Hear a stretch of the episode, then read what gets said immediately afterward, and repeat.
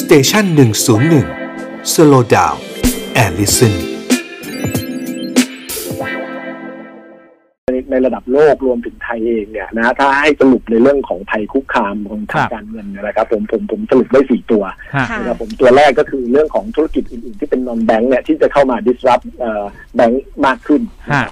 อันที่สองเรื่องของการเปลี่ยนพฤติกรรมผู้บริโภคนะครับ ผมที่แน่นอนเราสะดวกจากดิจิตอลมากขึ้นนะใช้ mobile banking ใช้ social platform อะไรต่างๆเนี่ยก็เข้ามาในด้านนี้มากขึ้นนะ อันที่สามเรื่องของภาพของเศรษฐกิจนะครับ ผมว่าตัวเรื่องของการฟื้นตัวหลังโควิดนะครับ ผมก็คือตัว new normal อะไรต่างๆเนี่ยมันทำให้เศรษฐกิจจะฟื้นตัวถึงแม้ว่าจะดูดีขึ้นนะฮะแต่ว่าจริง ๆ แล้วมันก็คือการเติบโตเนี่ยมันก็จะช้ากว่าในช่วงก่อนโควิดค่อนข้างแน่นอนนะฮะมันก็จะกระชิ้นกระฉังไม่เท่าเทียมกัน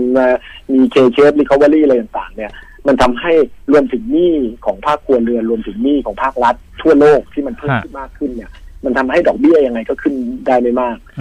ที่กลัวกันที่ QE tapering หรือดอกเบี้ยอะไรต่างๆเนี่ยเอาเอาเขาจริงคือขึ้นไม่ได้มาก เพราะถ้าขึ้นมากเนี่ยมันคือต้นทุนของรัฐบาลต้นทุนของคนที่กู้ในช่วงก่อนหน้านะครับผมฉะนั้นพอดอกเบี้ยขึ้นไม่ได้มากเนี่ย ไปฝากเงินที่แบงก์ไปอะไรต่างๆ มันก็ไม่ไม่คุ้มนะครับผมอันนี้เป็นภาพที่ความเสี่ยงที่สามนะครับผมรวมถึงภาวะวูกงวูก้าอะไรต่างๆที่คุยกันนะครับ ผมมันก็ทำให้การดำเนินธุรกิจการเงินเนี่ยในภาพใหญ่มันลำบากขึ้น และสุดท้ายก็คือเรื่องของความเสี่ยงด้านกฎระเบียบนะครับ ผมก็แน่นอนการคุมเข้มด้านแบงกิ้งอะไรต่างๆ ที่มันจะมีมากขึ้นต่างๆเนี่ยนะครับ ผมก็ก็เป็นสามสี่ปัจจัยที่จะเป็นปัจจัยที่จะกดดัน ภาพของ banking รวมไปถึง financial ระบบการเงินโดยรวมในระยะต่อไป แล้วก็โดยเฉพาะไอ้ปัจจัยสองปัจจัยหลังเนี่ยนะครับผมก็คือตัวเรื่องของดอกเบี้ยที่ไม่ขึ้นเนี่ยนะครับที่ขึ้นมากไม่ได้จากเรื่องของภาพเศรษฐกิจนะฮะรวมไปถึงเรื่องความเสี่ยงด้านกฎระเบียบเนี่ยมันทำให้เป็นแต้มต่อของพวก digital asset กับดิจิทัลต่างๆ เพราะว่าอย่างที่เราเห็นนะฮะลงทุนคริปตงคริปโตก็แล้วตัวตัว growth ก็ขึ้นค่อนข้างสูงนะฮะแล้วก็ บางอย่างก็สามารถหลีกเลี่ยงกฎระเบียบได้นะ พวก DeFi อะไรต่างๆจะมา decentralized finance นี่ไม่มีตัวตนเลย ไม่มีตัวกลางเลยทุกคนก็ก็ลงทุนในนั้น มันก็ทำให้ในเรื่องของโอกาสในการที่จะ disrupt ตัวเรื่องของแบงก์เนี่ยมีมากขึ้นนะครับฝากเงินก็ได้ดอกเบี้ยสูงกู้เงินก็ก็เสียดอกเบี้ยต่ำอะไรต่างๆลงทุนก็ได้ผลตอบแทนเยอะกว่าใช่ใช่มันก็มันก็ไหลไปเรื่อยๆนะครับผมผมคุยกับน้องๆคนรุ่นใหม่เนี่ยก็ ส่วนใหญ่ก็ลงทุนแต่คริปโตลงทุนแต่อะไรอย่างเงี้ยนะครับเยอะมากค่ะใช่ใช่ครับผมก็ก็เป็นภาพกันอยู่นะฮะแต่ว่าเรื่องของการที่ผลตอบแทนสูง แล้วก็ไล่ข้อจำกัดไล่กฎระเบียบอะไรต่างๆเนี่ยมันก็เป็นความเสี่ยงนะฮะมันก็ทำให้หลายหลายอย่างเราเห็นก็จะเป็นธุรกิจเหล่านี้เนี่ยก็ อาจจะเป็นการโกงการการหลอกลวงยักยอกเงินอะไรต่างๆตัวล่าสุดที่ที่เป็นข่าวก็คือเรื่องของอะไร Squid Squ id coin game อะ Squid coinใช่ที่ที่ออกมา Squid coin อะไรต่างๆ เนี่ยนะก็หลอกเงินคนเอาเงินไปได้เลยโดยที่หายไปเลยนะครับ ผมก็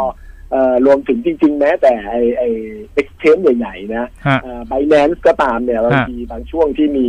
ตัวเรื่องของการเข้ามาทำ trading ธุรกรรมมากๆเนี่ยเขาเขา freeze นะครับผมแล้วก็บางช่วงคนที่ลงในนั้นเนี่ยก็ก็ขาดทุนไปคำสั่งซื้อที่ส่งไปก็ไม่ได้ก็ขาดทุนอะไรต่างๆไปก็ก็ก็เป็นเป็นภาพนะครับ ผมฉะนั้นในพวกนี้จริงๆมันคือมันต้องการการกำกับอย่างชัดเจนรวมไปถึงว่าภาพแนวโน้มในอนาคตถ้าเผื่อดีฟาเนี่ยมันจะมาแทนแบงค์ได้จริงๆใช่ไหมครับสามารถกู้สามารถฝากได้จริงๆเนี่ย หรือว่าจะอะไรก็ตามเนี่ยที่เกี่ยวข้องกับตัวภาพของดิจิตอลเนี่ยมันก็ควรที่จะมีการกำกับในระดับหนึ่ง ซึ่งแน่นอนว่าของพวกนี้มันก็ใหม่เราก็ใหม่regulator ก็ใหม่มันก็เลยค่อนข้างยากในการที่จะค่อยๆกำกับนะครับผมแต่ว่าเขาก็ตัว regulator เขาก็ค่อยเรียนรู้นะครับตัวอย่างที่เห็นได้ชัดก็คือว่าอย่างในตัวกลตของอเมริกานะฮะที่ที่เคยเรียนทั้งสองท่านเมื่อคราวก่อนใช่ไหมฮะก็มีการอนุญาตการให้ซื้อขายตัวบิตคอยฟิวเจอร์ ETF นะครับผมที่ที่ทำให้บิตคอยเพิ่มขึ้นมาในช่วงนั้นเนี่ยมันก็มันก็แปลว่าเออมันทำให้ตัวสถาบันนักลงทุนสถาบันนักลงทุนใหญ่ๆเนี่ยเริ่มเข้าใจแล้วก็เริ่มเริ่มเข้าลงทุนตรงนี้แล้วเพราะว่าทางฝั่งของผู้กำกับเนี่ยเริ่มอนุญาตนะครับ ผมมันก็โปร่งใสตรวจสอบได้มากขึ้นนะครับ ผมซึ่งในระยะต่อไปเนี่ยแนวโน้มของทางการที่จะมากำกับดูแลพวกสินทรัพย์ดิจิทัลมีมากขึ้น ซึ่งกำกับนี่แปลว่าดีนะครับ ผมเพราะว่ามันแปลว่าอยู่ในสายตาเขาเขาก็สามารถที่จะคุมได้ แต่ว่าแน่นอนใน digital asset โดยภาพรวมจริงๆเนี่ยมันถูกสร้างมาด้วย ด้วย logic ที่ว่าไม่ไม่อยากให้กำกับฉะนั้นมันก็จะมันก็จะมีการที่จะกำกับได้ยากไม่ว่าจะเป็นครับตัวบล็อกเชนอะไรต่างๆนะครับผมแต่ว่าถ้าวันว่ามันขึ้นเอ่อการทำธุรกิจเนี่ยมันผ่านรูปแบบนิติบุคคลที่ทางการดูแลอยู่แล้ว เช่นอืมพวกกองทุนอ่าพวกโบรกเกอร์พวกเอ่อผู้อ่าอะไรอะ dealer อะไรต่างๆเนี่ยซึ่งฮะซึ่งผู้กำกับเนี่ยเขากำกับอยู่แล้ว ถ้าถ้ามันผ่านในด้านนั้นมันก็สามารถกำกับได้ ฉะนั้นในระยะต่อไปเนี่ยเอ่อผมเชื่อว่าเราจะเห็นเรื่องของการควบรวมหรือว่าอืมร่วมมือกันระหว่างธุรกิจธุรกิจแบบดั้งเดิมนะครับค่ะผมก็คือพวกแบงก์พวกหลักทรัพย์พวกกองทุนอะไรต่างๆ กับธุรกิจที่เป็นดิจิทัลเนี่ยฮะน่าจะมีมากขึ้นนะครับ ผมเพราะว่ามันตอบโจทย์ธุรกิจทั้งสองอืมกลุ่มไม่ว่าจะเป็นแบบดั้งเดิมก็คือได้ประโยชน์จากเรื่องของเทคโนโลยีใช่ไหมฮะจากจากฮะผู้เล่นใหม่ๆ ในขณะที่ผู้เล่นใหม่ก็ได้รับความน่าเชื่อถือจากธุรกิจดั้งเดิมนะครับผมอืมอือ่ามแล้วแล้วถ้าเผื่อตัวธุรกิจเหล่านี้ได้รับเอ่อการอนุญาตจากทางการนะครับผมมาโดยที่แน่นอนว่ากำอ่าระบบการ compliance การกำกับอะไรเนี่ยมันชัดเจนมากขึ้นนะครับผมเราก็อาจจะเห็นการระดมทุนแบบใหม่ๆ นะครับผมก็พวก ICO พวกฮะ STO นะครับผมพวกนี้เนี่ยก็คืออ่าไม่ว่าจะเป็นเหมือนเหมือนซิลิหับนะฮะที่เราได้ยินกันนะครับผมอืมหรือว่าไอ้ STO นี้ยังไม่มีในประเทศไทยนะครับผมมันคือคล้ายๆหุ้นเลย แต่เป็นหุ้นออนไลน์มันก็สามารถที่จะเทรดได้ได้ 24 ชั่วโมงอะไรต่างๆนะครับผมอืมในต่างประเทศก็เริ่มเริ่มมีการเอ่อดูในภาพนี้บ้างแล้วครับนะครับผมฉะนั้นภาพพวกนี้มันก็จะมีมากขึ้นนะรวมไปถึงเรื่องของการโอนถ่ายเอ่อเงินข้ามพรมแดนเนี่ยมันก็สามารถทำได้อย่างรวดเร็วค่ะอืม แต่ว่าแน่นอนว่าความเสี่ยงนะครับผมมันก็จะเสี่ยงต่อก็มีด้วยเรื่องของ